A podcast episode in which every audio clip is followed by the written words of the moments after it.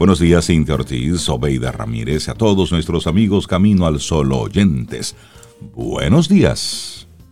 Hola Rey, buenos días, buenos días Cintia, Laura Sofía, nuestros amigos y todo, todo, todo el mundo que ande cerca de este camino. Buenos días, ¿cómo están? Yo estoy súper, estoy bien.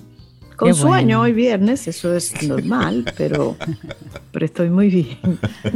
De, hecho, dijiste súper y eso me encanta, porque cuando usas la palabra súper no queda duda de que todo está bien y lo que no, tú estás en control. Así que eso es una muy buena forma en el camino. se acoteja en el camino. Se acoteja en el camino. Cosas se van acomodando, sí o sí. Te voy a, te voy a tomar la palabra. Voy a decir que hoy estoy súper también. buenos días, Sobe, Rey, Laura, y buenos días a ti, Camino al Sol Oyente. Y esperamos que como Sobe en el día de hoy estés súper preparado para un fin de semana que viene por ahí también. Eso, que vayas organizándolo todo, principalmente que vayas ordenando tus pensamientos. Que eso es a lo que te queremos invitar tempranito hoy. Ordena tus pensamientos, eso es importante. A veces no le dedicamos mucha atención a eso y tenemos como una especie de gallinero en la cabeza, con muchas ideas, muchas cosas ahí, pero es importante organizar los pensamientos, ordenarlos. Ay, a mí me pasa eso, Rey Cintia. ¿Cómo tú lo organizas, ¿Qué haces, ¿Cómo, ¿Cómo organizo? Mira, yo a veces, porque yo pienso mucho y como muy rápido. Ese gallinero que tú dices. Eso, eso, sí. Sí, sí, sí. ¿Tú también?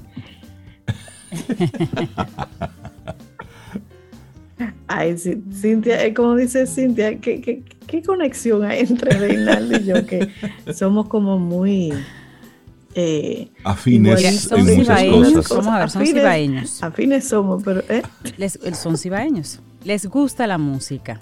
Se conocieron, de hecho, trabajando radio. Sí. Les gusta la lectura. Y...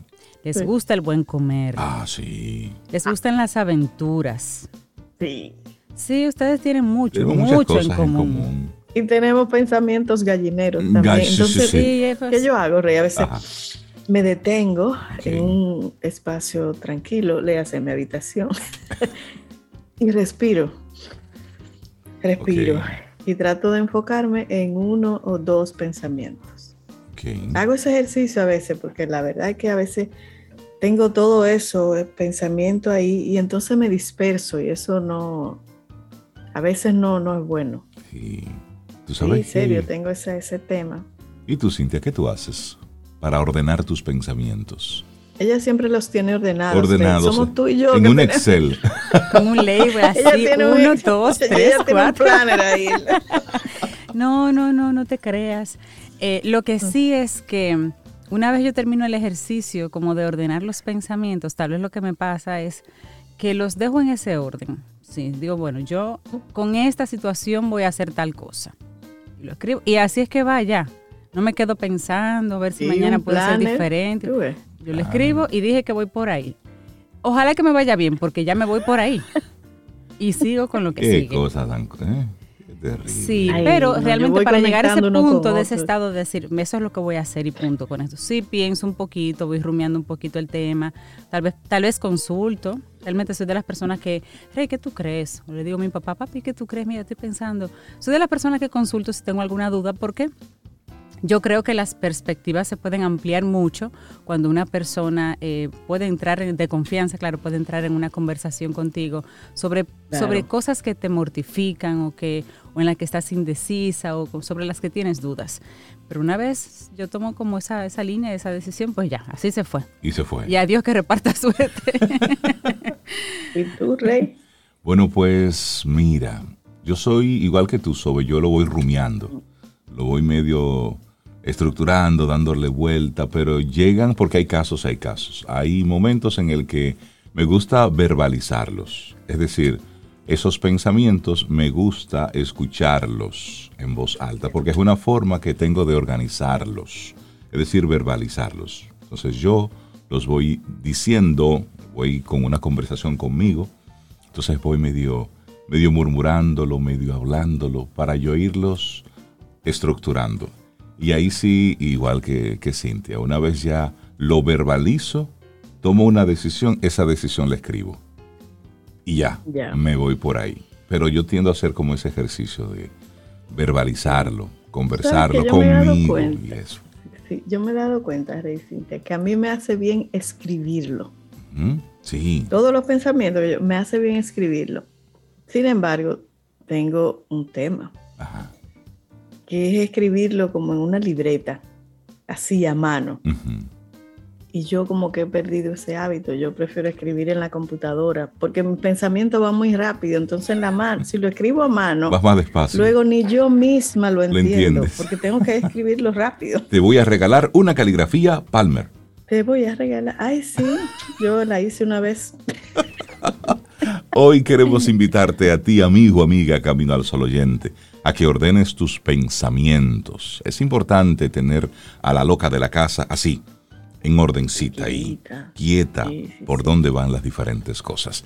Y durante este fin de semana estaremos, bueno, todo el mundo estará hablando de la radio a propósito de que este, este domingo se estará prestando una atención especial a lo que es el Día Mundial de la Radio, que es el próximo 13 de febrero y fue proclamado en el 2011 por los Estados miembros de la UNESCO y adoptado por la Asamblea General de las Naciones Unidas en el 2012 como un día internacional, es decir, hace muy poco tiempo que se está celebrando el 13 de febrero, sí, como un Día Mundial de la Radio. La radio, este medio poderoso a través del cual Ustedes, como Camino a los oyentes, nos escuchan y nosotros desde aquí, todos los colaboradores, entonces estamos proponiéndoles contenido.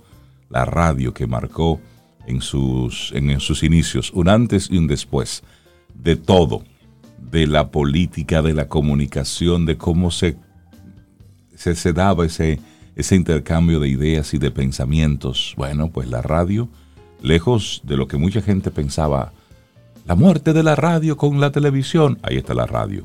La muerte de la radio con el internet, ahí está la radio. La muerte de la radio con los podcasts, aquí sigue la radio. Todos los medios simplemente se van complementando, van haciendo un equito, se van, se van actualizando, pero los medios de comunicación no se cancelan entre sí. Simplemente es un medio más. Y ahí vamos. Y tú sabes que la UNESCO tiene una serie de ejes centrales.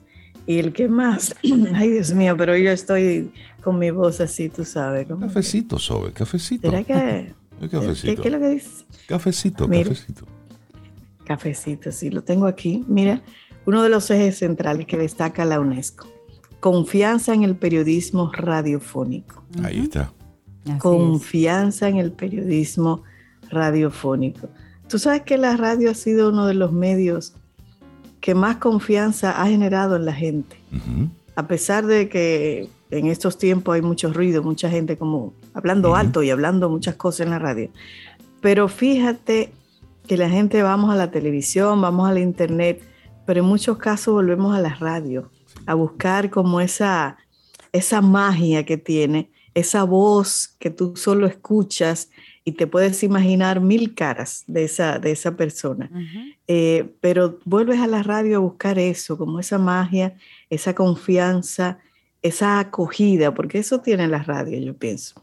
Aunque alguna gente lo, lo, distorsiona, tú sabes, por la bulla y el escándalo, pero, pero esa es la esencia y por eso me gusta a mí tanto la radio. Yo prefiero la radio a la televisión, mil veces, yo personalmente. Qué bueno, qué bueno.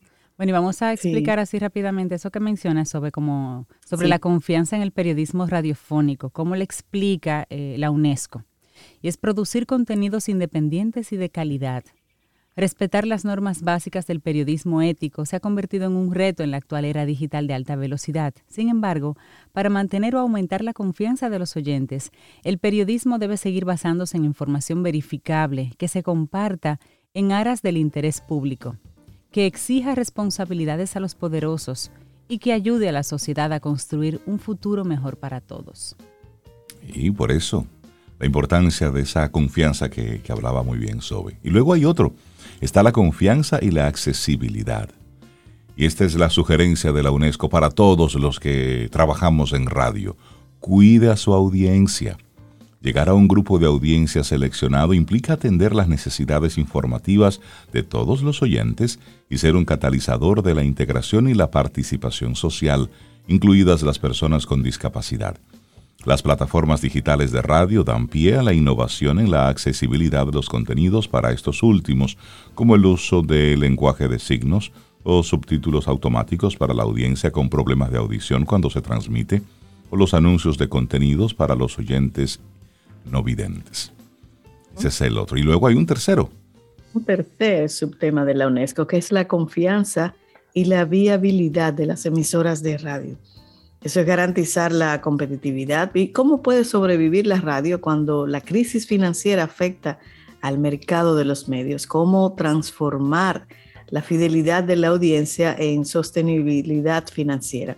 Este, este subtema vincula la supervivencia económica de las emisoras de radio a su capacidad para atraer y retener una base lo suficientemente grande de oyentes fieles como para ser sostenible o para integrar la interacción de los oyentes en sus modelos de negocios.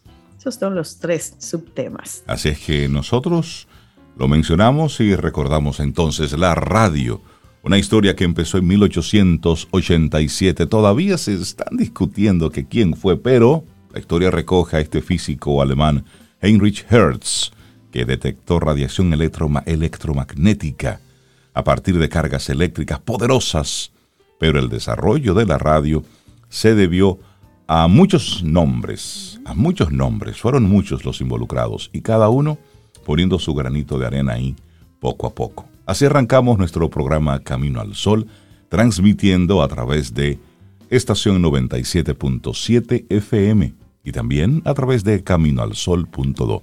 Ahí estamos nosotros con con lo mejor de los dos mundos de la radio. Por un lado, la parte análoga, frecuencia modulada. Y luego en caminoalsol.do, bueno, pues estamos transmitiendo desde ahí vía streaming en nuestra web para todo el mundo. Así arrancamos nuestro programa Camino al Sol.